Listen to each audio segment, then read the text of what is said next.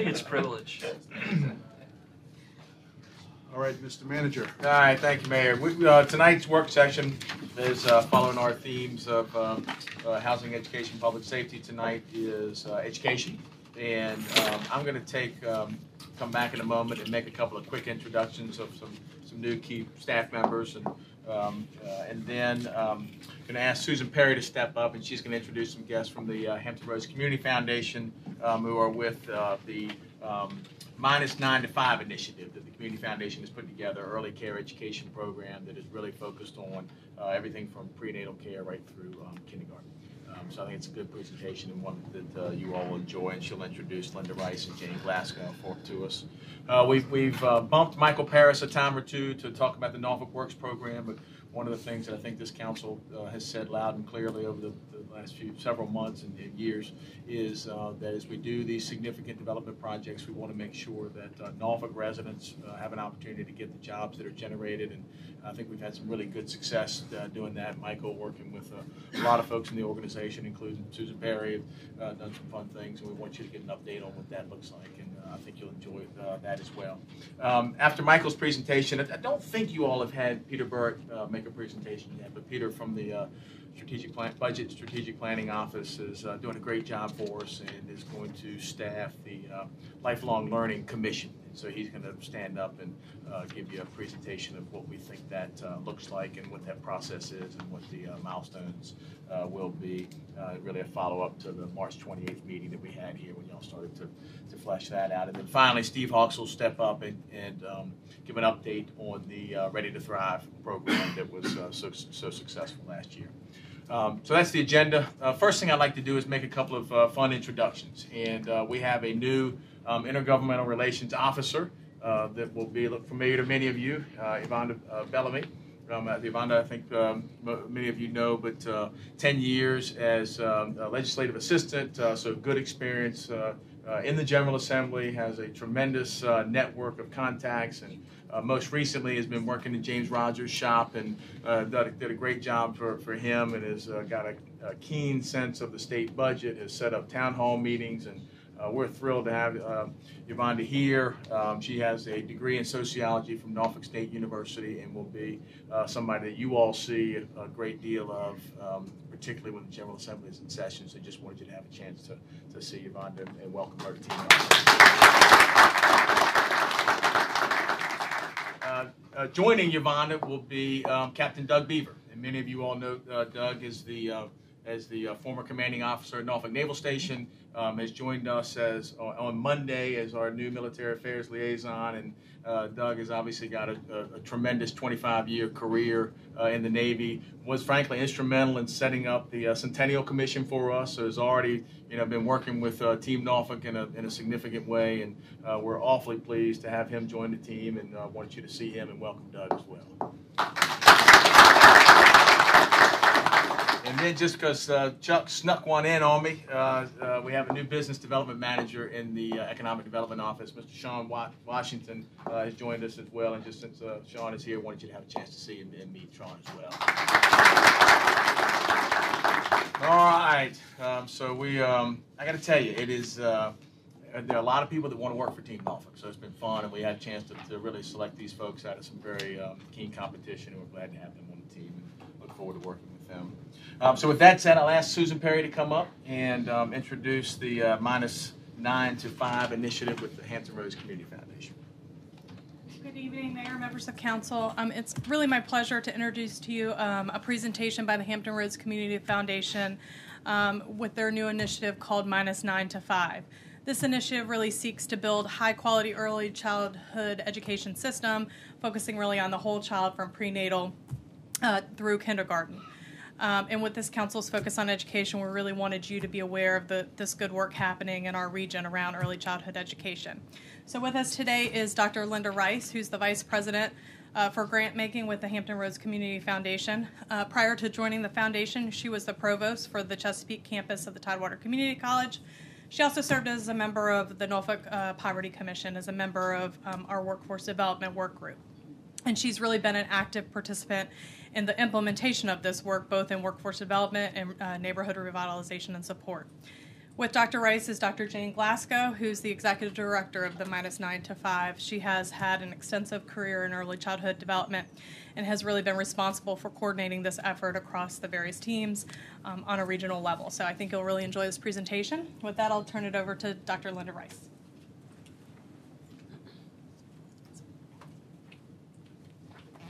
Mayor and members of council, thank you for having Dr. Jane Glasgow and me with you tonight. In 2015, after reviewing a number of issues in the community, the Hampton Roads Community Foundation determined that early care and education was an area we would explore for a collective impact initiative. Prior to embarking on the initiative, a feasibility was a study was conducted interviewing over 100 individuals, 50 of which were parents very important to the study. From the study, it was clear that this type of initiative was important. There was an appetite from parents, early care professionals, and others in the region. So in 2016, in July, the foundation began the initiative Minus 9 to 5 with the employment of Dr. Jane Glasgow. Since that time, Jane has employed the best practices of collective impact and has gathered over 100 stakeholders from 80 organizations across the region to build a bottom up process that focuses on improving the system of early care and education. I'm pleased to introduce to you Dr. Jane Glasgow.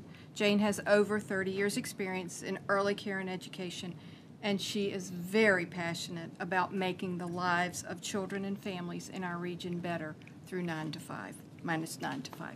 Jane. Thank you. Boy, that was quite an introduction. Uh, thank you very much, uh, Mayor and members of Council, for um, the invitation to come and talk about one of my favorite subjects um, children and families. Um, so, as Dr. Rice stated, Minus 9 to 5 um, was started last year as a collective impact initiative. Um, and that's a term that we hear frequently. A lot of people know, um, use the term collective impact. And really, what um, I think is important to remember about collective impact is the fact that this is really a community led, bottom up initiative. Um, so rather than me coming in as exec- executive director and saying, here's what our agenda is going to be, it's really bottom up. Um, as Dr. Rice mentioned, we have 100, about 100 stakeholders, a few more than that, um, and about 80 organizations that are represented across the whole initiative. Um, and we're really focused on preparing families from conception to the time their children enter kindergarten. And, and we know that it's so critical to, um, as we think about children being ready for school and um, entering school in a, in a way that we know that is going to set them up for success that, that we really have to acknowledge that that happens long before they're even born um, that access to prenatal care access to family supports are all critical. And so our initiative really is focusing starting at conception all the way to kindergarten um, focusing on kindergarten readiness um, and all the pieces in between. When we talk about the early care and education system um, it, it's a little confusing, but really the way that I want you to think about it is that um, the system is any part of the community, the organizations within the community that touch families from the time they find out that they're pregnant until the time that their child enters public school or um, traditional kindergarten. So um, uh, uh that's what our initiative is really about, hence the minus nine um, to five. Sometimes people have to think for a minute about what that really means. So, um, our initiative focuses, um, as um, Ms. Perry mentioned, is a regional effort and focuses on the five cities of um, Norfolk, Chesapeake, Portsmouth, Suffolk, and Virginia Beach. It's about aligning a lot of what is happening in each of those cities so that we make things more easy, uh, more easily accessible for families. Um, our initiative is really not about a program or starting something new our initiative is about building connections, uh, building deeper connections, and aligning programs and services across the community. And so, in a few minutes, I'm going to share with you a couple of the initiatives that are a couple of the action plans that the initiative is working on, and, and I think that that will help to clear um, to clarify what we are doing.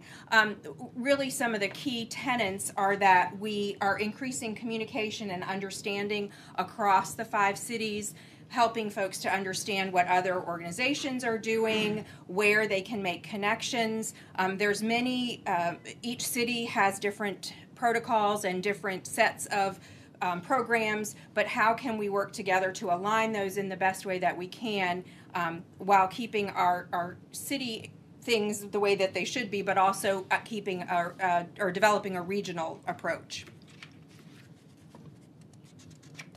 So, um, our vision for minus nine to five is really quite simple. Um, that each family in Hampton Roads will be equipped and supported to raise children who are healthy, thriving, and ready to learn. Um, so, as you can see, this initiative is different potentially than many things that um, go on in our community. A lot of times we think about getting children ready for school um, as kind of an academic thing or, or just um, cognitive development, and we don't necessarily connect the um, health aspect of that with the family aspect and the academic aspect. So, we're really focusing on um, making sure that children are healthy, thriving, and ready to learn, and that our community um, surrounds families in making that happen. So, um, in addition to our vision, which was um, developed by our steering committee, which I'll share with you a little bit about that in a few minutes. Um, we also have goals for early care and education system of what that should look like, guiding principles about the way that we'll work together. Um, the initiative really focuses again on cross sector um, working groups of, of people, so it's not just education folks or not just health folks. Um, or not just human services folks, but really bringing to, together people from different sectors to work across these um, these issues. Um, sometimes that really can be more difficult because we tend to work in our own silos and in our own uh, approach, and so um, one of our guiding principles is really focusing on debate and dialogue um, trusting, developing trusting relationships enough to be able to, to converse with people and, and share those, ask those hard questions and share those pieces. Um, another one of our key tenets is um, family voice. Um, my background is in um, family engagement and working with families and parents, and so one of the other key, key pieces to our initiative is that we have opportunities for parents um, within the communities to share uh, input, input, and um, to really be part of the solution and help help build the system that's going to serve them, as opposed to us coming in and saying this is what we think you need. Um, so um, we are looking at our um, the outcomes that we are seeking to change. We have nine metrics that we're looking at. Um, this is a long term, because it's systems building, it's not a programmatic um, approach. So it's not that we're going to do this and then this is going to happen, which is going to change this. Um, so our, our um, measures are really uh, on a longer term. We will begin in 2022. Um, using uh, um, five years to really look at changing these outcomes for children and families. So um, the arrows really indicate what things we want to increase, and the down arrows things that we want to decrease. And we know um, in our community that um, we want to increase the mothers who are receiving early prenatal care, decreasing the number of babies uh, born at a low birth weight, decreasing the infant mortality rate. Uh, increasing the number of children receiving immunizations on schedule, increasing the children with the family medical home, um, increase families participating in home visiting, increasing children receiving developmental screenings, um, and increase children meeting the kindergarten PALS fall benchmarks, and reducing the number of children that are retained in kindergarten. This is just a quick snapshot of the measures that we're using. We have much more in depth data that looks at um, city by city. We've disaggregated all of this, and we're really looking to um, make an impact not just in in aggregate, but looking at numbers for individual groups in individual cities so that we ensure that we're helping all of our families and not just some of our families. Um, the structure of our initiative, um, just wanted to kind of explain a little bit. So, as I mentioned earlier, the steering committee is um, kind of the, the lead organization. We have 24 members of our steering committee, and um, I will have a slide that I'll share that information with you as well. The steering committee's role is to lead and guide the initiative to help help set the strategic um, direction of the initiative. Um, and the, the steering committee developed our goals, our vision, our guiding principles, and helped with our shared metrics. Um, then we have a um, set of six working groups, um, and hence that's where the bulk of our 100 folks that are involved are. We have 15 to 20 people, um, again, cross sector organizations, cross sector business, uh, uh, cross sector um, uh, business structures, as well as um, cross city, representing each of the six working groups. Um, so, again, focusing on health, um, the family support that they need to have children who are healthy, thriving, and ready to learn. Um, early learning and development, all types of uh, early education programs, whether it be um, in the home, uh, with parents, a family day home, a, a chi- li- licensed child care, or a um, pre K program. Um, we also have a working group on community connections on that focuses on how the community stands up around uh, helping families with these. And we have a data and knowledge sharing work group which focuses on helping us make sure that we are focused on data and using that as a basis for all of the decisions that we are making. Um, a few of our action priorities, um, and we have about 14 action plans that, that we are working on right now. Some of them are short term, some of them are longer term, um, and I just wanted to share a couple of those with you. Um, one of the first things that we are working on is a regional unified infant safe sleep effort. Um, you may or may not be aware um, that the Norfolk area, um, Southampton Roads, has a very high infant mortality rate, um, many of those based on unsafe sleep practices.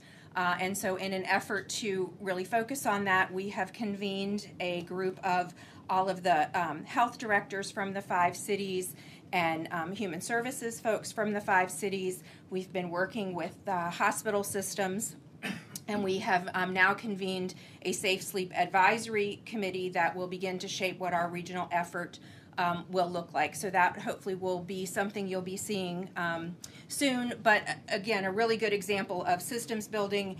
We know that that there are many eight, nine, ten different safe sleep education programs going on, whether it's at pediatricians, whether it's through Department of Human Services or Social Services, um, different hospitals.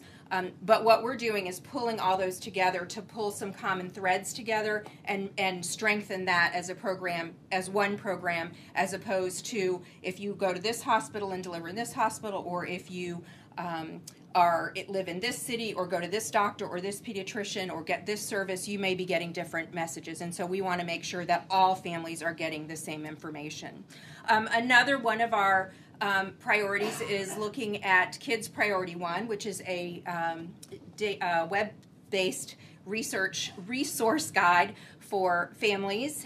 And um, we're working on connecting organizations within the five regions to make sure that they have information in there and then helping for organizations that need to help parents find access to um, resources that they're doing that.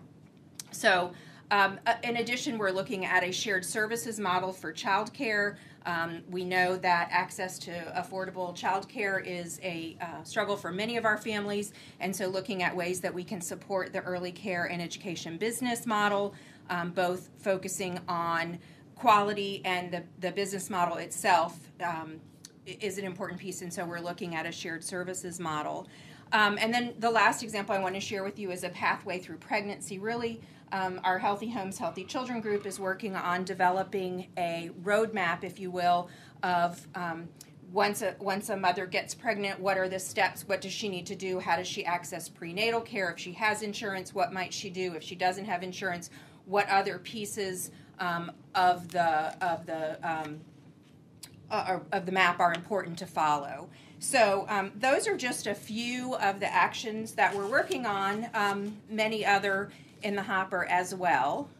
Um, I did want to share the names of our steering committee members with you. Um, we have representation from all five cities um, in different areas from business to education to um, human services, um, health and um, medical. We have nonprofits.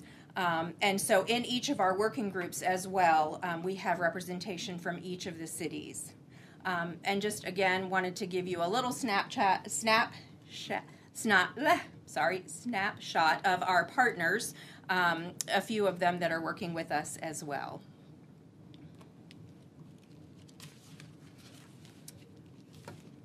Thank you very much. I uh, hope that that gave you a little uh, snapshot of what we're doing with minus nine to five, and um, would be happy to answer any questions that you may have at any time. Yes. What- go ahead. Um, this is terrific and very ambitious. Um, you know, I've, I'm always frustrated that everybody's trying to do the same thing in their own little silo and nobody's talking to each other. So, to that effort, I think you're doing a fabulous job of trying to get that together. Um, I'm sorry, I can't divorce what I do for a living. Um, and some of your goals um, might be a little ambitious, might be maybe discourage, you know, for instance, um, reducing preterm delivery. I mean, that has been studied for 50 years by obstetricians all over the world, and there aren't answers out there. And so maybe using that as one of your goals or guidelines, especially without the benefit of people on your committee that I can see that are related to that kind of, We actually do. Our Healthy Homes, Healthy Maternal health. Children Committee is, um, we have um, folks from EVMS, from the Department of Pediatrics. We Right, have folks. I'm talking about obstetrics here. yes, Yeah, we. so I just, I guess what I'm saying is, there's, there have never been any variables that have determined really who's gonna deliver preterm, who's gonna deliver below weight. And so maybe your goals, and I frankly feel that when you're starting to look at this at conception, you're way too late. You know, I, I mean, you really are. And, and again, sadly, prenatal care hasn't even been shown to be a variable that um, improves care in, in many, in most cases. So I guess I'd like you to bite off some things that you, I mean, I love the stuff about the sleep. I love the stuff about identifying families in the um, uh, postpartum as soon as the baby is born, as these are the families we need to work with. But I just am, am a little worried, and maybe I'm in an uh, area that you guys don't want to hear from. No, But, no, we um, actually, and, and I will say that one of our guiding principles is that we really encourage debate and dialogue. And so, you know, we want to discuss the questions that that, that are hard to answer. Um, and I will say, so some of the other things that we're focusing on, um, we've been talking a lot about universal screening, but ideally we'd like to back up from universal screening at birth when children are um, in the hospital are delivered and the screenings that happen with moms. We would really like to back up and find a way to begin to implement prenatal and work with the OBs and um, I mean, that, this is where your money is. right. And we are So- talking about Yeah. we, we have But- action plans But around don't those. set up as a goal that you're going to achieve things that nobody thus far has been able to. Do you know what I mean? Right. Um, Our our goal is to reduce that, and and and our we have um, goals and and um, identified goals uh, metrics that we're looking at um, as far as target metrics. I'm sorry. And so they're very small uh, for some of those areas, knowing that there are many things that we that we are not able to impact. But looking at the things we can impact, if it's that we can focus on um, prenatal care, um, nutrition services, other family support services, Access to care is huge. right? And we know that through the data that we've looked at, that that's a, there's big variations in access to care. Okay. I'm sorry to get to. Uh, that's okay. but, um, If you can figure this out, you're up for the Nobel Prize. All right, Mr. Johnson. So when you, Dr. Rice, when you mentioned the, the committees, Mhm. um, and you listed the, the people. You go back. And you listed the various people representing the steering committee members. Where, where do the people who your goal and vision is to serve, where do they fit in all of this? Where is their input, put, or did you just use them, um, one hundred people, you said? Right, that was for the feasibility, feasibility study. So, from the study, and you're bottom up, Mhm. I heard you say that, which is good. How do the people that you're gonna serve fit into the bigger picture, other than the study part? Great question. Um, so we are really excited to have, um, uh, actually, a resident from one of the Norfolk Redevelopment and Housing Authority areas to come and sit on our steering committee. Um, we're, we're working on, um, getting a couple of others. We had two other parents that were on our steering committee that, um, for various reasons, had to step off, so we are replacing those folks as well. Um, we are also, um, working with various organizations throughout the community to meet with parents, um, and do focus groups, invite them in, um, to be a part of working groups and um, and then also the focus groups to, to gather information to share with them what we're doing and get their input um, and thoughts on that as well. So we kind of at all the levels at the steering committee level, at the working group level, and then kind of as a whole looking at um, at bringing them together in focus groups.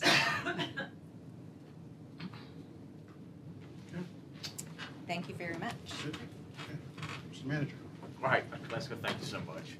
Um, uh, next, we're going to hear from uh, Michael Paris with the Department of Development. You know, we, we launched, uh, as I said earlier, Norfolk Works in December of 16, and uh, I think we've got a good story to tell, and I know this has been a high priority for uh, councils. Michael? Good evening. Good evening. Um, Thank you, uh, Mayor and uh, Council, for having me. It's an honor to be able to present to you this evening. Um, Before we begin, I also want to thank City Council for advocating for this project, and uh, to the many members of uh, Team Norfolk who helped make it a reality long before I even came on board.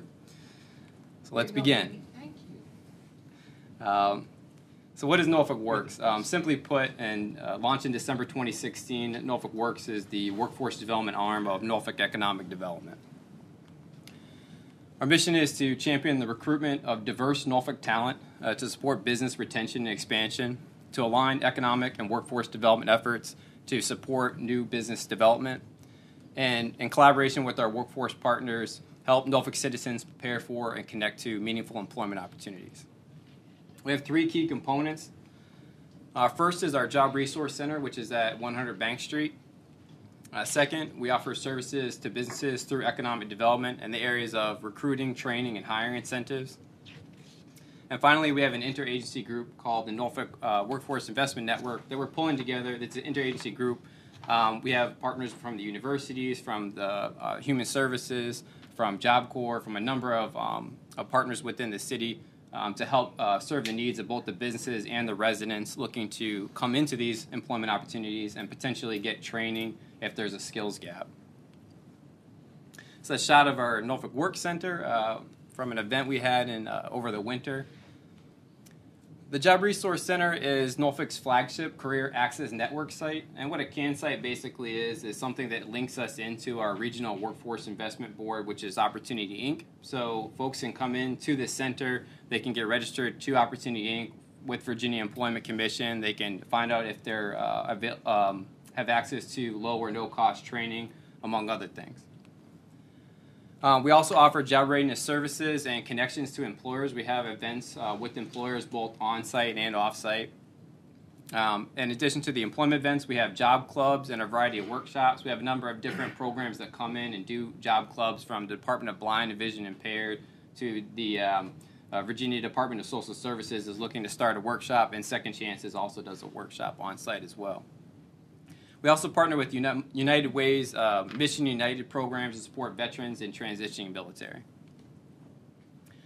So the center utilization has um, gone up pretty steadily through the months. Uh, April, you see a little bit of a drop. Um, we're excluding the 600 people that came that month for Waterside Hiring Week, which we'll talk a little bit more about in just a moment. We sponsored nine employment events thus far. Um, these are kind of the attendance to the events. Uh, the first event that we did was um, Waterside um, Open House, and that's kind of what sparked um, the initiative um, in terms of uh, working with the various uh, workforce uh, community partners and residents. We partner with 13 different um, partners within the community everything from um, human services to uh, Union Mission was part of this initiative. We had a unique referral uh, ticket system where the workforce partners could give a, a, referral ticket to a job seeker who had completed a soft skills training program, and they could bring that ticket with them to the event for some additional consideration. Um, and Economic Development Norfolk Works was able to negotiate with the employer that they would um, give them that additional consideration. And they saw 826 people that day. In December, we took a break. Uh, January, we uh, did a, a, a, employment event, uh, hiring event for Paramount Sleep, a longtime furnace ma- manufacturer. Uh, we partnered with Virginia Employment Commission and Opportunity Inc. on this event. Um, they're hiring for about 10 positions. In February, we did another uh, event for a small um, employer, Sorrentino Mariani, which is uh, another longtime uh, Norfolk business and, and, furniture manufacturer. Has been a great partner for the workforce development community. They're looking for uh, about 10, 15 positions. They inter- interviewed 32 people. So we wanted to make sure the initiative wasn't just about uh, large businesses, but also address the small, the needs of the small business community as well. In March, we did three events. Uh, the first was uh, Lidl, which is a, a German uh, grocery store chain. We're paying approximately $12 per hour. Um, and we partnered with NRHA on that particular event. Um, we also did a job fair with NRHA that month. And we did an employability event, which focused on persons with disabilities um, with Waterside. And that was in partnership with the Department of Blind and Vision Impaired and the Department of Aging and Rehabilitative Services. In April, we did our signature event at the center, which was Waterside Hiring Week. Um, it was a week long event in the beginning of April, and we'll kind of dive into that a little bit more in just a moment.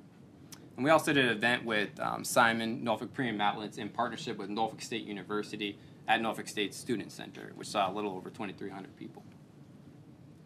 So, what are some job seekers saying? Um, I pulled this one comment. It's kind of in, indicative of a lot of comments that we've gotten um, that they really get a lot of help with their, their job search project.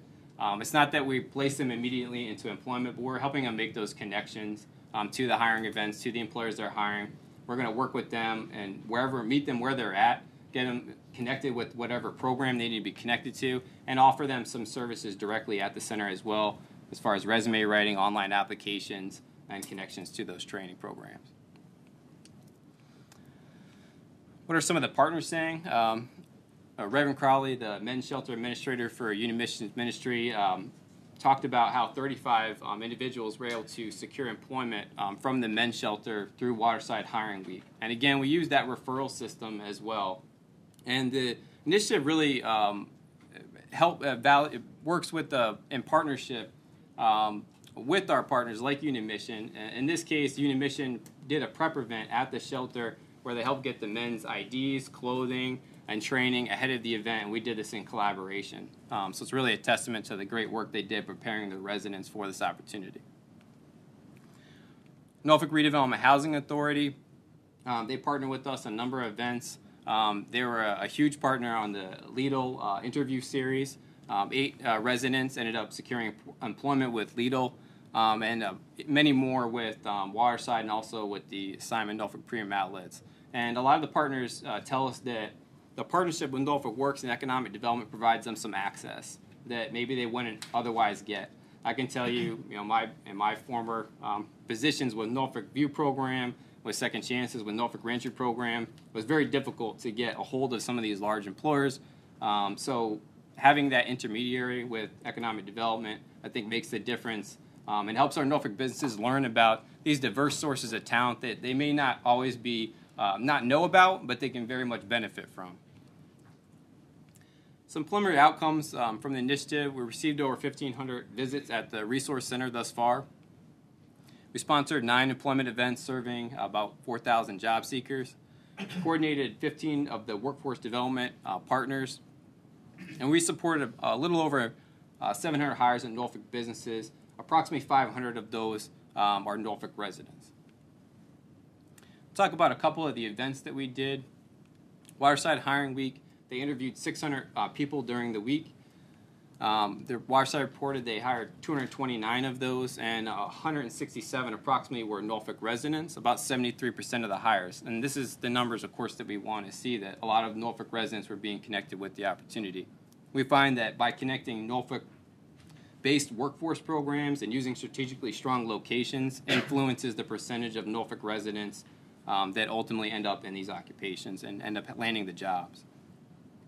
145 attendees mentioned that they're referred by Norfolk based programs. Again, really highlights the partnerships um, with the workforce development community. One job seeker at Waterside Hiring Week mentioned that it was a great experience that kind of opened their eyes to the big uh, goal that Norfolk had in, in, mind, and they're excited to see the changes. And you know, we're excited about it too, and um, we thought it was a, a, great event. Some businesses have kind of uh, give us some feedback. Uh, Zed Smith of the Cordis Company said that the initiative was really helpful in providing a direct conduit of individuals in need of employment. Sorrentino Mariani, uh, Adrian Person, the human resources manager there, mentioned that after doing the hiring event they did in the winter, um, that they it got them the Norfolk talent they needed when they needed it, um, helping meet their customers' deadlines and helping their business grow. And that we don't want businesses not to be able to expand because they have a recruiting challenge, or businesses to fail because they have a workforce challenge. These are problems that we think that we can solve, and we can solve them with Norfolk talent A couple recent projects that we participated on. First one I want to talk about is the Pathway to Prosperity Training and Job Fair. This was a, a grassroots effort um, from the Norfolk Pastors Coalition and a Norfolk Poverty Reduction Initiative.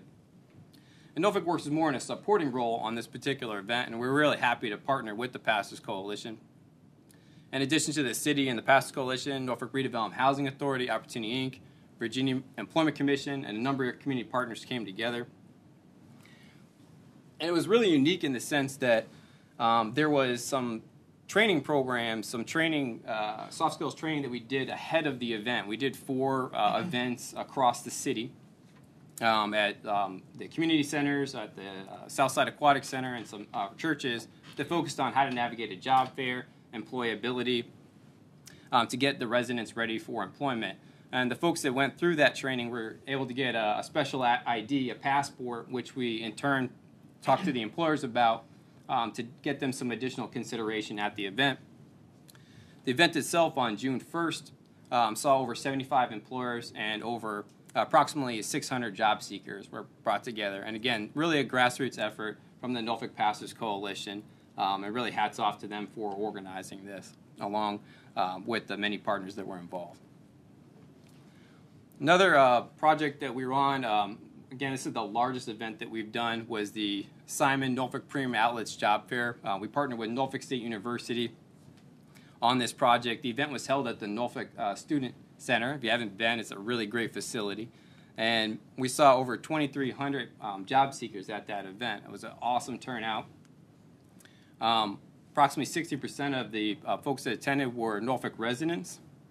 Uh, 471 people that came um, reported they received a job offer, and about 300 of those were Norfolk residents it says the job fair was kind of masquerading as a hiring event. Simon was each one of these outlets were needed to hire their entire store. Um, so it wasn't like a typical job fair where you might have two or four openings. They had 30 openings or so each. Um, so really a great event. And as we kind of conclude this evening, um, sort of talked a lot about a lot of numbers and a lot of different um, partners, but I want to tell you about one um, special Norfolk resident. Uh, this is Miss Angela Cobb. Um, we partner with AARP, um, their community service employment program, to provide work experience at the center. Miss Angela Cobb, um, she was amazing. She really helped with a lot of things that you saw tonight. And uh, she, I'm really proud to say that she was actually hired by Team Norfolk last month. She was hired by the Department of Human Services and the Adult Protective Services Unit. She's doing a great job there. I just want to thank her publicly for everything that she did. And that's all I have for you this evening. I'll take any questions that you have. I have Okay, um, Ms. Johnson and Mrs. Smigiel. Okay, Mr. Paris and to my colleagues on council, I would just like to say thank you so very much to, for having the initiative to be bold, to be brave, and take a chance, and realizing that the gap that we were seeing here in Norfolk it wasn't that we did not have the jobs here in Norfolk, although we're bringing more jobs. It was that we needed to train our residents, our citizens here in Norfolk, so that they could have the skills to be able to go and get those jobs. So I just wanted to say thank you so very much. a special thank you to Team Norfolk for um, your hard work and being boots on the ground um, for making this happen. Um, Mr. Manager, thank you as well. Um, and um, the Pastors Coalition uh, job fair, that was just fantastic. Um, Movement Mortgage was one of the, the the business that was there, and they had lines all day long. I mean, it was just lines and lines of people um, being there. But the Pastors Coalition job fair turned out to be a great event down in um, uh, Scope uh, and spending time with the people there and just talking to them. And they were really pleased to be able to come down to see something like this, to say that Norfolk um, does care about their residents. So thank you so very um, much. Thank you. Mrs. Smigiel? Thank you. Yeah, Thank you. Wonderful program, and I like seeing the number of seventy-two percent. Three. 73 of Norfolk residents. Um, I would like for us to um, plan on following up and seeing how many of the those employed stayed in that job. Um, uh, just to get data, I think we need to see that data, um, particularly those that are coming out of shelters and other um, houses, how that has changed their lives if they've um, stayed in that job for over a year. I think those would be helpful for measures on the success of this. Um, I do have one small suggestion, uh, not to sound critical. Um, the, all of the events are very one-sided of the city, and we have federal um, HUD zones throughout the city, including in Ocean View and Wards Corner area, that it makes it difficult for people to get to things that are downtown um, or even at Norfolk State. And I think that we need to do a better job pushing that in other places. The Workforce Development Center um, at Wards Corner would be a great location to do some events. I know one of the events was scheduled uh, on the St. Patrick's Day Parade Day, um, one of the first ones, and that's like a huge event for Norfolk um, that maybe people would have gone to. And I did hear complaints from senior citizens not knowing about this as much um, and especially the Simon outlet job opportunities um, and getting some of our seniors working that are still at that poverty level. So um, they're not um, social media savvy, and a lot of these, um, the ways that this was advertised with social media, um, it may mean that we are making physical visits to like the senior centers in Norfolk, and we're ha- having physical flyers and things like that being handed out to advertise and make sure that this that we're having this accessible to every one of Norfolk citizens, not uh, just on one side of the city. So, And so, um, Councilman Smigiel, let me, um, touch on both of those things. So, um, as far as the senior citizens, you are correct that they are, some of them may not be into the iPads and everything. So it means that, um, you're the boots on the ground type attitude, um, attending civic league meetings, which we've, al- I've already started, um, to address, to let the senior citizens know that here's what your city um, is doing. And some of them are very interested in getting jobs. sure. Although they are senior citizens, they are very excited about Norfolk Works. And you're absolutely right. Um, attending the civic league meetings and letting them know. Um, and one of the things we did say that we were going to address that we have to do a better job of communication how we send communication out to our residents. It doesn't always mean that it has to be online. Right.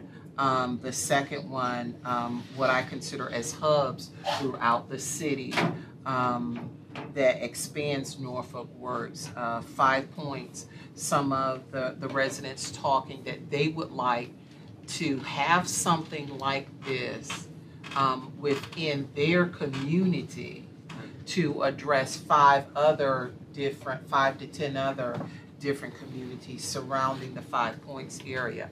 And they wanted to come into Five Points um, so that there is something on the other side. So we have something for Norfolk Works downtown, possibly the Workforce Development Center out on Wards Corner, and then something on the east side I don't like that word. So therefore, something on the, the other side of town, such as Five Points, where you're, you're reaching at least ten different neighborhoods. Right, Yes. and, I, and I, I'm going to say, uh, so I don't repeat myself later with the um, back to school event too. When we use the NRHA, and, and I, I've said this before, they are advertising to, um, there are people who live throughout the city in, in Section 8 housing or have vouchers, but there are so many other people that are not part of that system that do not know about these events.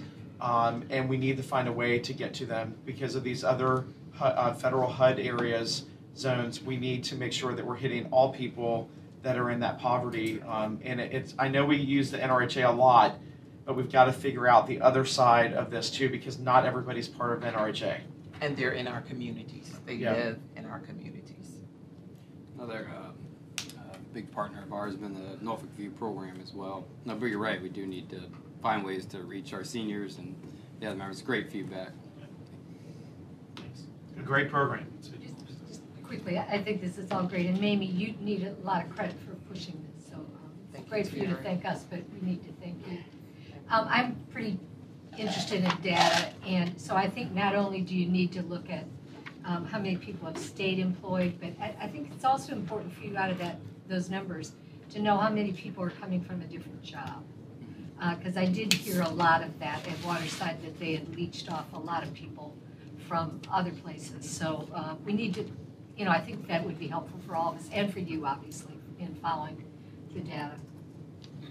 Thank you. Michael, great job. Mayor, thank you. Um, uh, one, or, one or two comments. Uh, you know, we're six months in, and so feedback is terrific, and this thing will keep getting better. But I got to tell you, these programs live and die by the folks that are driving them, and Michael's doing a fantastic job. Yeah. We appreciate that. Good job.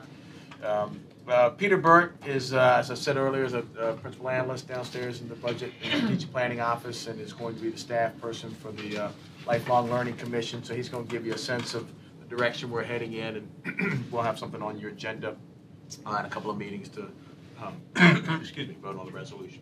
Peter. Yeah. Sorry. No, I didn't mean that, I just meant this is what. Yeah, I know, yeah. I've been, I already read the presentation in advance since we get them. I read advance the now. uh, agenda, the timeline. No offense, these are pretty boring now, because we get them in advance. Yeah, I hear you. I'm just kidding. You re- you requested that. I know, I know. That's why he's joking.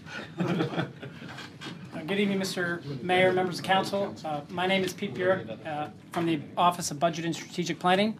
Uh, Thank you for the opportunity to provide an update on the planning efforts for the Commission on Lifelong Learning. During the f- uh, last fall retreat, you identified uh, Commission on Lifelong Learning as a key initiative to support your strategic goals and your council priority of education. Tonight, I'm going to discuss our planning, our thinking about, and our approach to this initiative to date and lay out some milestones, and lastly, talk about the path moving forward. So here's where we're headed tonight. And I'd like to begin talk about the Commission's proposed purpose statement. We started by developing a proposed purpose statement to serve as an overarching unifying declaration for the Commission. And we'll take a focused look at lifelong learning in our city and provide actionable recommendations that we hope will have lasting impact on both resource programming and on our residents' lives. Our goal is to be broadly inclusive and to solicit inputs from a variety of stakeholders across the lifelong learning spectrum and, from a variety of perspectives. We started reaching out to representatives to many of the groups you see here uh, to ask them to contribute to the commission, and as you can see, it's a pretty diverse group of stakeholders.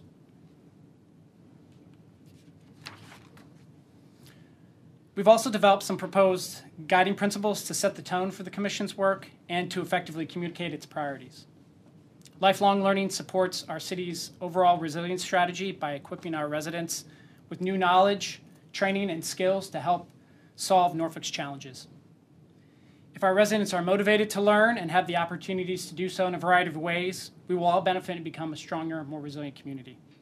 Listed here are the proposed guiding principles for the Commission, and again, they are written to be inclusive, acknowledge the variety of backgrounds of our residents and the collective continuous benefits in lifelong learning.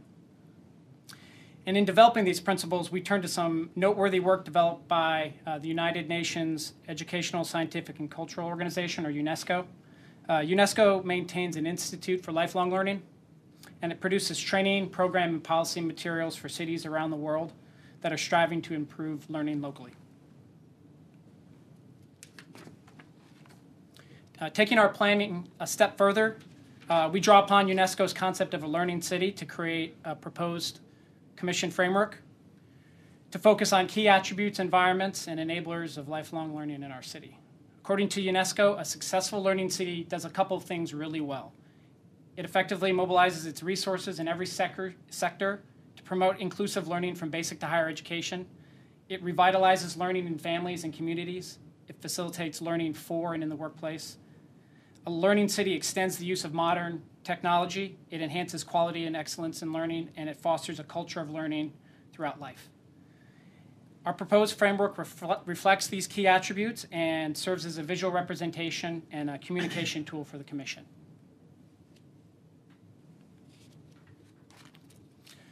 Our overall approach is to look at learning in a broad sense and consider multiple top- topics to include early childhood education, which we heard a little bit about tonight, career, technical training, literacy, before and after school programs, workforce development that we also heard about this evening, adult education, and opportunities for the military connected populations in our city. We will leverage the outstanding work of the Poverty Commission, especially related to workforce development and to early childhood education. And when we develop our findings and recommendations, we'll focus on those that include multiple stakeholders and resources and have the most impact potential for the most residents.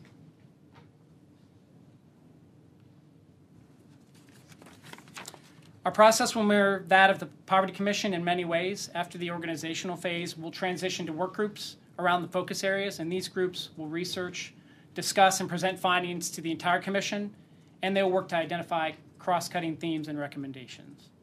Towards the latter part of the one year effort, the Commission will agree upon consensus priorities and recommendations, and the final deliver- deliverables will be a written report as well as a pre- presentation to you in the summer of 2018.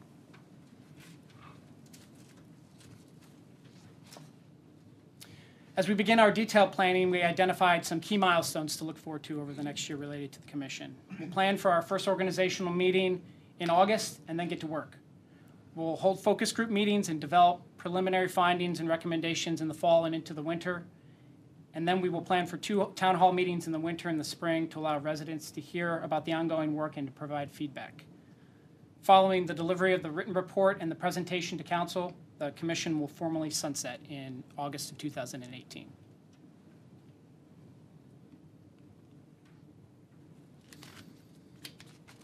So moving forward, we have a couple things to do to get this kicked off.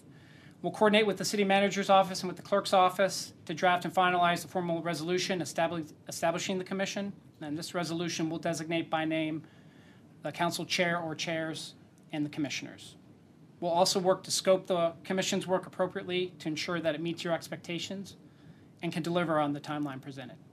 We anticipate being able to address three to four focus areas, and we welcome a discussion on and your inputs on that. And we will also develop a roadmap to iron out the scheduling and the work assignments and overall logistics. So stay tuned. You all know Suzanne Puryear well, and she has graciously agreed to serve as the commission facilitator for this. On the city staff side, I'll be coordinating, many aspects of the commission, so you'll undoubtedly be hearing from me again. And I look forward to working with each of you on this. Uh, and last but certainly not least, I'd like to acknowledge Cash- Catherine Schneider. You stand up. Uh, you met her briefly uh, at the Nell uh, executive intern um, introduction, but she is uh, working this summer in the city manager's office and is going to be uh, assisting with get, getting the commission up and running. So thank you. Sounds good, let us know how it works out. I appreciate your time. Um, this is obviously still in the formative stages, and uh, welcome the discussion on, on how best to move forward and what your priorities are, and uh, look forward to supporting the Commission on Lifelong Learning. Thank you. All right, Thank so, um, uh, Peter, terrific stuff, and obviously uh, a lot of fun work, but uh, I think a, a good roadmap forward, and uh, a year from now, we'll have a, a good product for you. Thank you. All right. Any volunteers for the council? We have a few, few volunteers. I guess we'll So yeah, so we've gone through a list of names, and we've, we've uh, talked through with the mayor, and Frank, candidly, now we're, we're talking to those folks, and before we put them out publicly, we want to make sure they're willing to serve. So we're talking to some folks, and we're going, so part of the resolution that you all would adopt would, would include those names, and you'll see them obviously before, long before uh, we bring that to you. Can we send recommendations Absolutely. to you as well? So it will go to you. Yeah, That's fine. Okay. All right. Peter, thank you, bud. Appreciate it very much. So Um, council copy out, correct. Please show me it. Okay. And I'm interested in um, chairing that if if there's another council member that wants to do it. I think, I know, Peter. Yeah, I just wanted, I didn't know, The only problem are would you be asking to be appointed as chair? what? Are you asking to be appointed? Yes, No. I'm volunteering. But voluntold? Oh, no. You didn't know if- voluntold? I didn't know if, I know Terry had said she wanted to do it Terry, you too, want to? so. I mean, any, it was Would as it soon as the voluntold? Poverty Commission, that council members could show up at any time, you know, be a part of it. So it'll be announced, it'll be announced public meetings. Yeah. All right, so um, Steve Hawks is going to give you an update on the Ready to Thrive program as we get ready to uh, um, school. Hadn't even ended, we're talking about back to school. Right? Right. Good evening. Steve? Thank you, Mr. Mayor, council members. Uh, Usually when I'm the last one on the agenda, Doug tells me, Steve, you got to be under five minutes. We're a little ahead tonight, so I get to preach. We'll we'll be okay. Good job, preacher. Uh, We are talking about the Ready to Thrive program. Uh, Under the guidance of then new mayor Alexander, the Ready to Thrive initiative was launched in August of 2016. We developed several goals for that program. One was to promote healthy growth, development, and success of children, to identify and remove barriers to children's learning, and to support and empower parents to navigate and connect to community resources and systems of care.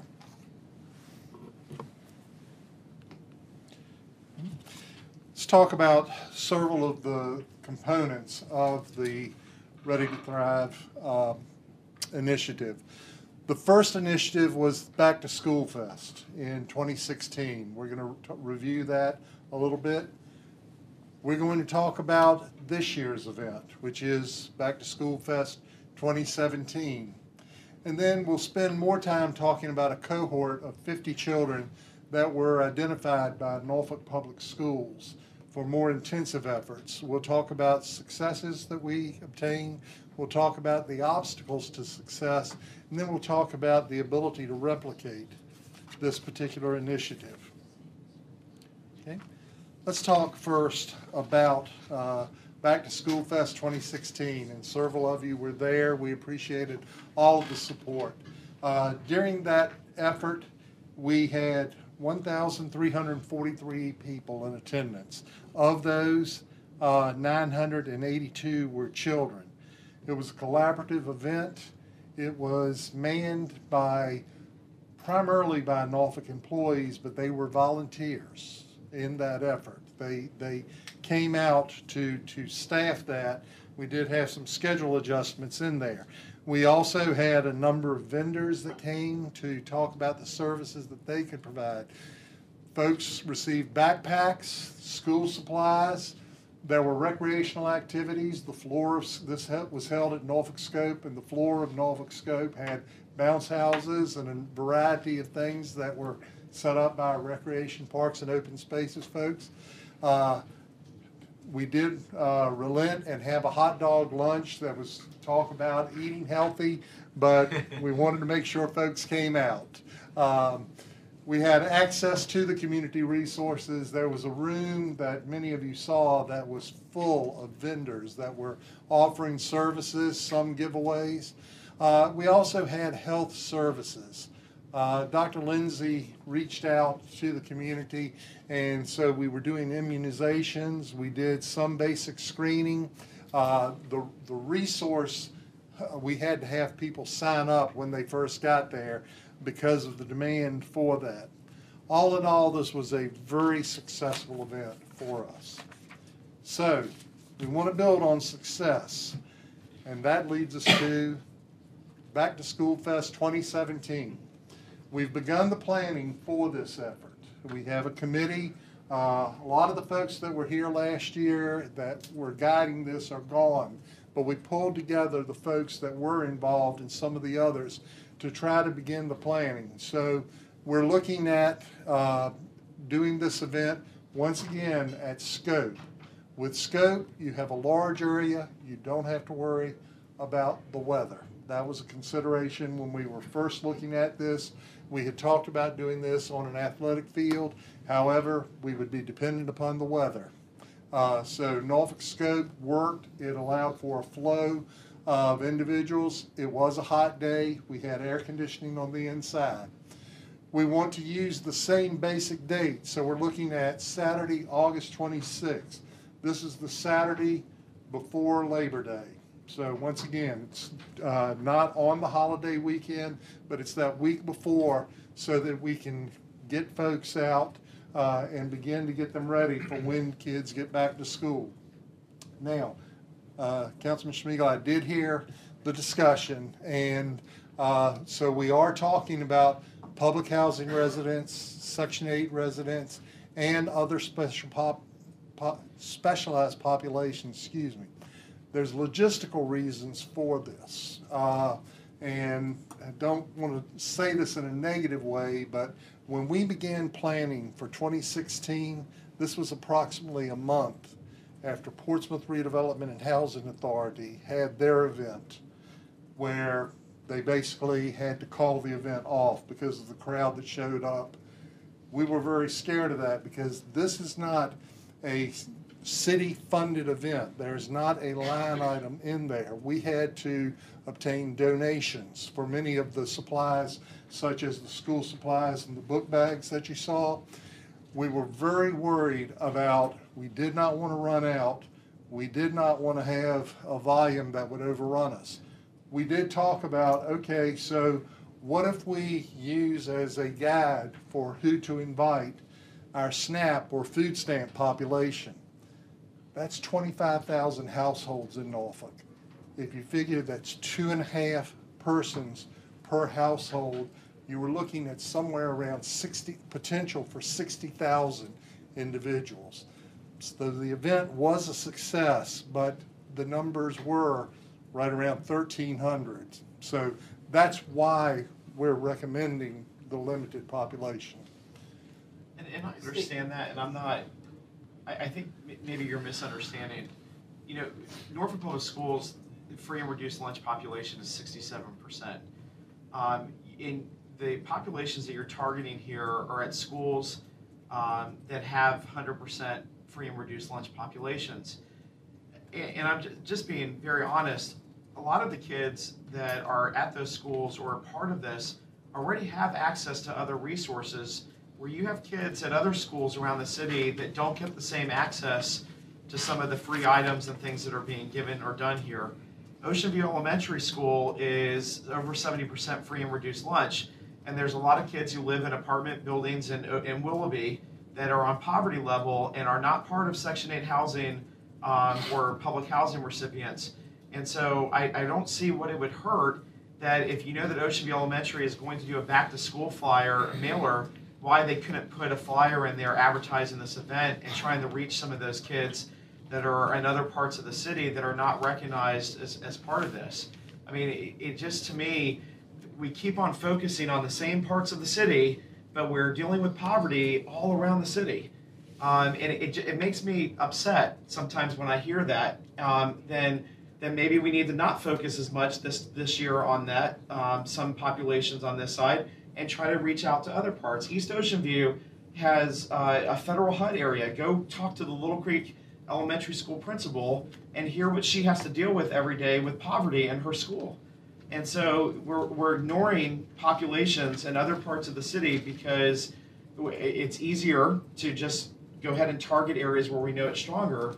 But we need to make sure that if, we're, if this is going to be a citywide thing, that we are focusing on um, as many of the kids as we can. And I understand there's like 25,000 children, but then how about we do a heavier focus on uh, other parts? It just, um, and I, I, actually I wish Councilman Riddick was here.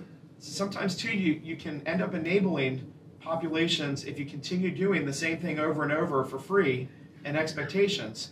So, our, you know, I, I want to make sure that this is being spread out and we're having equal access for children in other parts of the city that have are, are dealing with poverty. Black, white, I don't care what color they are. It's poverty. Poverty doesn't look at color, and and I, I'm concerned that children in other parts of the city do not get the same access to these resources because we always go to the same groups.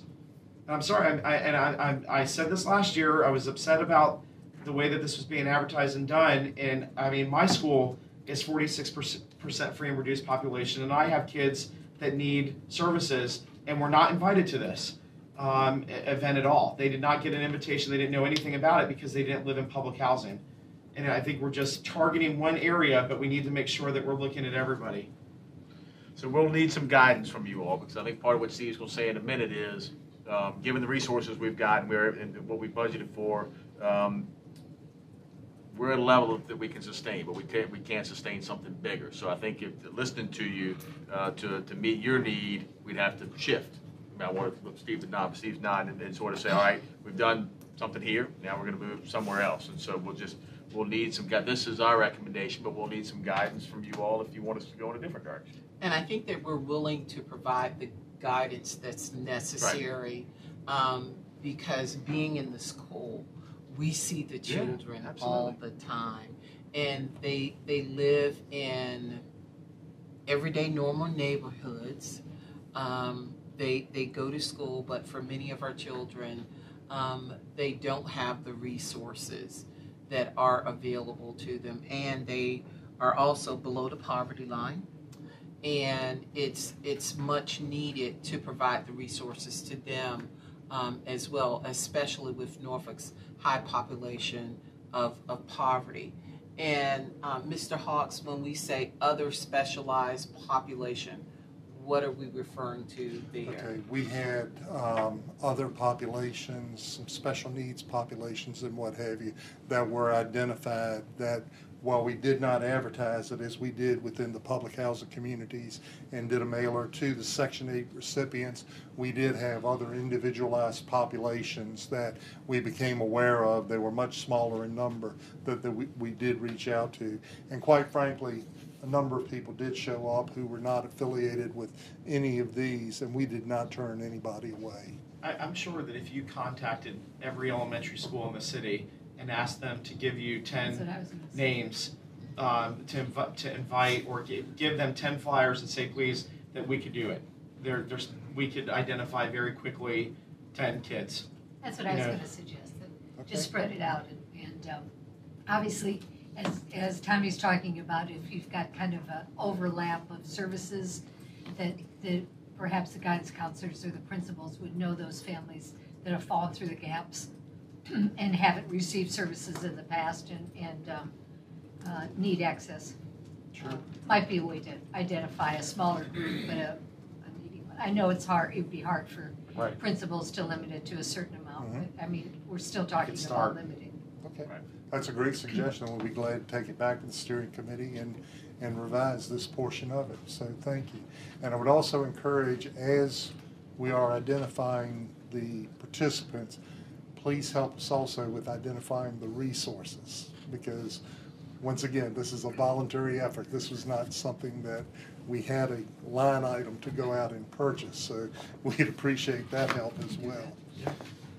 We can do. Thank you so much. Okay, so that's Back to School Fest. The other effort was a cohort of 50 children that were identified by Norfolk Public Schools. We did have successes with this. Um, One of the successes was a comprehensive assessment form was developed. Uh, There was coordination between a number of city departments uh, the city manager's office, community services board, human services, libraries, public schools, neighborhood development, NRHA, uh, reposts, and the Virginia Department of Health. So it wasn't just city departments. There was an effort that involved a lot of our community partners as well. Uh, we, we did not even have a starting point, so we developed really what turned out to be quite a comprehensive assessment form to uh, get in and meet with the families in order to determine what their needs. Um, I'll talk about some of the barriers that we found uh, through that assessment. But at the end of the day, after we did have contact with families and worked intensely with them, and this was intensive work with these families, we did have self-reported family improvement and ability to manage problems. We had an increase in access to goods and services. We had an increase in informal supports and improvements in the positive family relationships with the children. So we worked with the families to try to show them different ways that they could work with and address uh, individual problems within the family. Um, among the strengths that we tried to capitalize on using protective factors, we uh, tried to increase the parents' ability to cope and manage stress and difficulties. And in my 44 years in human services, that's the one common that I have found over those years is what, what sets a person apart from long-term dependency on the system is coping skill because everybody has a child that gets sick. You either go to work or you don't, and that, that is a coping skill. Uh, increasing knowledge of parenting child development, helping. We've talked a lot today about uh, minus nine to five, helping with child development, showing folks what can you do in the early stages of life. Uh, identifying and accessing services and supports for the family, and improving the parent and child relationships. So these were some of the positives that came out of this. Okay? We did not hit all 50 of the what was originally identified to us. Some families were very difficult to contact. From the time we were given their contact information and we made multiple attempts to contact them, we couldn't find them. Uh, we had other families that at different stages declined services. We had some that said, no, we will not sit and do the assessment form with you. We had others that went through the assessment form and they said, that's enough. We're not going forward. We did find a number of barriers within the families through that assessment. So I think altogether we, we have made contact with 37 of the 50 that we were originally given that have decided to continue on. Uh, among the problems that we found, poverty and financial hardship, parental unemployment or underemployment, low parental academic achievement, uh, housing instability, homelessness, food insecurity, lack of transportation, all of the things that, that you see in the schools every day, we were finding what the root causes were that with what you were working with when the child shows up at school. Domestic violence, chronic mental illness, child abuse and neglect, uh, neighborhood violence and crime, and unhealthy, unsafe housing environments, lack of awareness of community services that could be accessed. Do we have the ability to replicate this? Yes, but it is not sustainable as it is currently structured. Uh, staff resources do not exist for this program. This program has been carried out by senior level managers within departments such as the Community Services Board and the Department of Human Services. What we have found is we estimate that one staff member would be needed to assess and case manage every 50 referrals because they're going to be different levels. Some will be more or less intense than others. Criteria needed to be developed to identify the students that would be referred. What we heard from the schools, they told us, well, we didn't know. We were just told to give a, us 50 names from certain schools.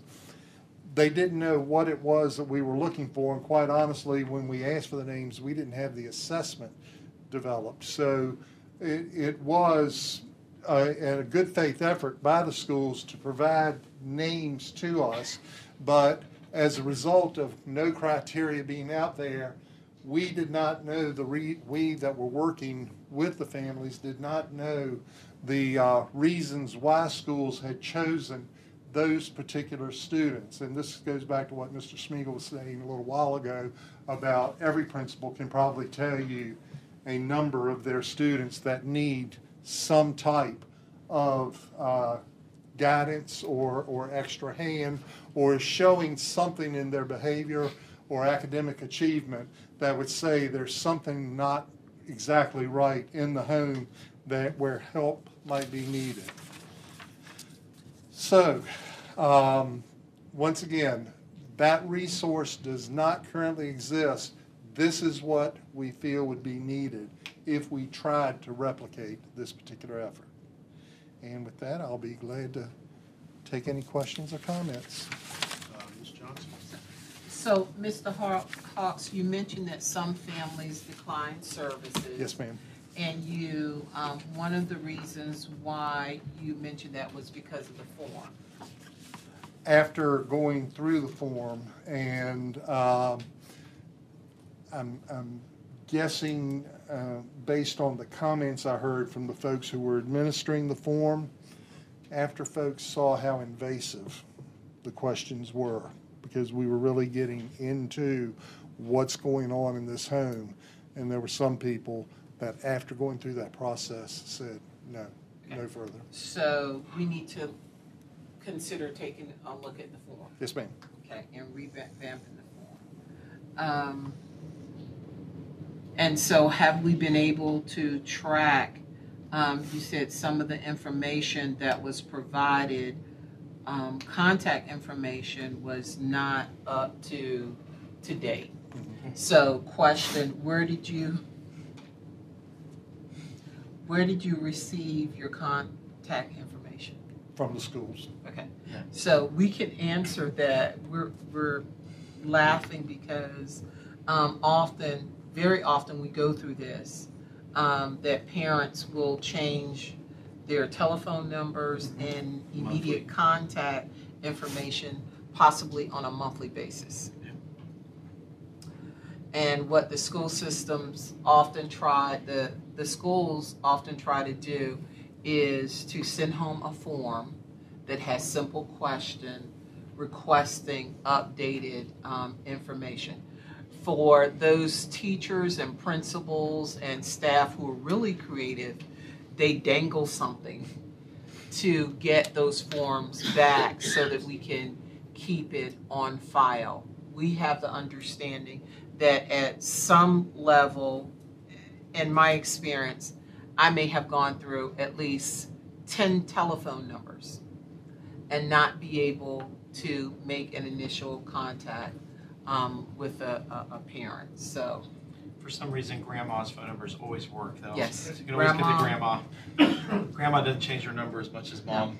No. So, and in many cases, the children do not um, know their Phone phone numbers, number because it changes on a regular um, basis, so they, they don't know. So with that said, Mr. Hawks, um, Mr. Smigiel and I can review this and give some suggestions, right? Yeah. Okay. Yes, I think what we're telling you really is, is, is back to school fest. We're hearing you on the change, and, and we'll we'll work to get the geography better. And we'll, but we've got a limited number, and y'all understand that. That's Sadly, fine. I, I Yeah. think transportation's gonna be. Yeah, I hear you. Because that was obviously one of the, uh, strong points of the ready to, you know, the other one, because people were just walking to the event. Well, you, But, you uh, have but we can do that. Is Norfolk Public Schools is That's a what I'm saying. partnership, they've got buses. Yeah, I'm just Right. saying, So, so, yeah, that's so, yeah, uh, that- something that Yeah. needs to be $50. So, so I think our plan would be to let the steering committee kind of take your feedback, and then we'll figure out sort of the, the, the response to that on the, on the So back-to-school I guess fest. my question would be, who is doing this work now if, this past year, if we need a staff member for next year? Who's Well, doing This was a bit of an ad hoc initiative, you know, that was really, stood- and I think part of what we're saying to you is it was, um, I think it had success. Uh, I think there were a lot of obstacles. We were, um, uh, trying to stand up something that had been done before, and we don't have the resources to continue it. And, and, and to frankly impact what ended up being 30, 37 families. And I guess what I'm saying is, do you think, in your opinion, that this is an appropriate use of resources? In other words, does this have the opportunity to make a, a difference? And I, and I hope it would, but, but, you know, that it's worth it. But for me, in an environment of limited resources, uh, I think you're getting, uh, you're, you're touching a lot of families with the Back to School Fest um, um, in, um, in a meaning, somewhat meaningful way. Uh, this is a difficult one to sustain, and it's not to say that you won't don't love impacting 30 families, but the reality is the, the work they put in, um, the return with it isn't there. Yeah. So, Well, the back, in the, for the back to school event too, um, and we've had some very minor conversations about this, but you know, we have all these companies that are coming in and we have done a great job courting them with incentives. And I think that as part of those continued conversations, when we offer these incentives, whether it's ADP or Movement Mortgage, that there should almost be a caveat that if you get this incentive, then we expect for you to participate in one of these events that we do here as a city and give back to the community. Um, you know, ADP is a huge employer right now, and they've they've done really well um, in the school system with um, junior achievement and volunteering with that. Um, but I, I'm sure that if you know a company like that had asked for each of their employees to bring um, one school supply item, you know, to work, um, you you could probably collect enough donations to stock a whole school you know, with that. But we've got to start um, not always being the ones that have to give everything, and start asking these groups to be part of that. And I know some of them naturally they have that charity in their organization, but I think there's there's good opportunities here to have these um, types of things. I mean, Simon Outlet Mall is going to be opening up soon. We should be reaching out to them and asking them to have school supply bins, um, donation bins around so when they're doing their grand opening, people can buy things and donate it in, into that so that you can have a stock ready for um, this event in August. well, maybe it's. But you need somebody to coordinate it, Doug, and I understand that, but you've got lots of interns that are probably just waiting to impress us with this kind of stuff. Mr. Bender. Don't feel any pressure, Kathy. um, how many book bags did Sentara donate? Fifteen hundred? Fifteen hundred. And we do still have, they were in Greg's office. How many, Greg? Uh, About 500 left. We still have about five hundred from last year that we're holding for this year's event. Okay. Okay. All right, Mayor, I would like you all to consider this a gift of time from the city manager's office. Can't we start upstairs again? I'm sure nobody would care. We can get Doug's review done in 30 minutes. I I have something for Dr. Thank you. Whibley I want to present. Uh, Uh, This could be problematic. Oh, Can we turn off the cameras? No, no. No, no camera turn off. For the high school thing. Hope this, oh uh, no, I hope this doesn't have anything to do with billboards. Oh, God. Oh, lovely.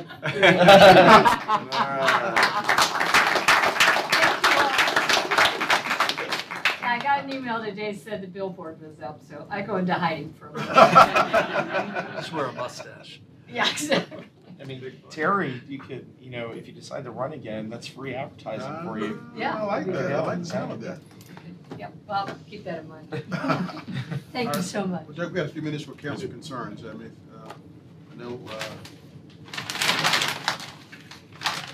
if not, we will, uh, yeah.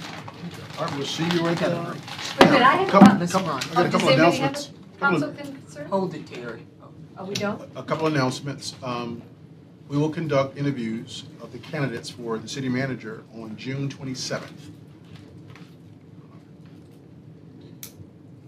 All right, so that's my Time announcement. would be? Um, Mr. Clerk, what time? The time will be noon. The place will, is to be determined, to be announced. I have not decided that yet. Um, Don't we have the groundbreaking for, I mean, the uh, Oh, ribbon yes. cutting for Simon on the Yes. 27th? It's 29, okay, I knew it was around the time. That's the only announcement I have. Uh,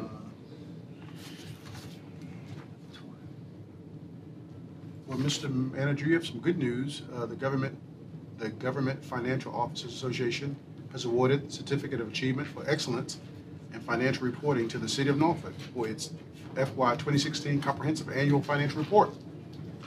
Right. So that is, uh, So Christine, Christine won't tell you, but I'll tell you, that is uh, 31 years in a row, right?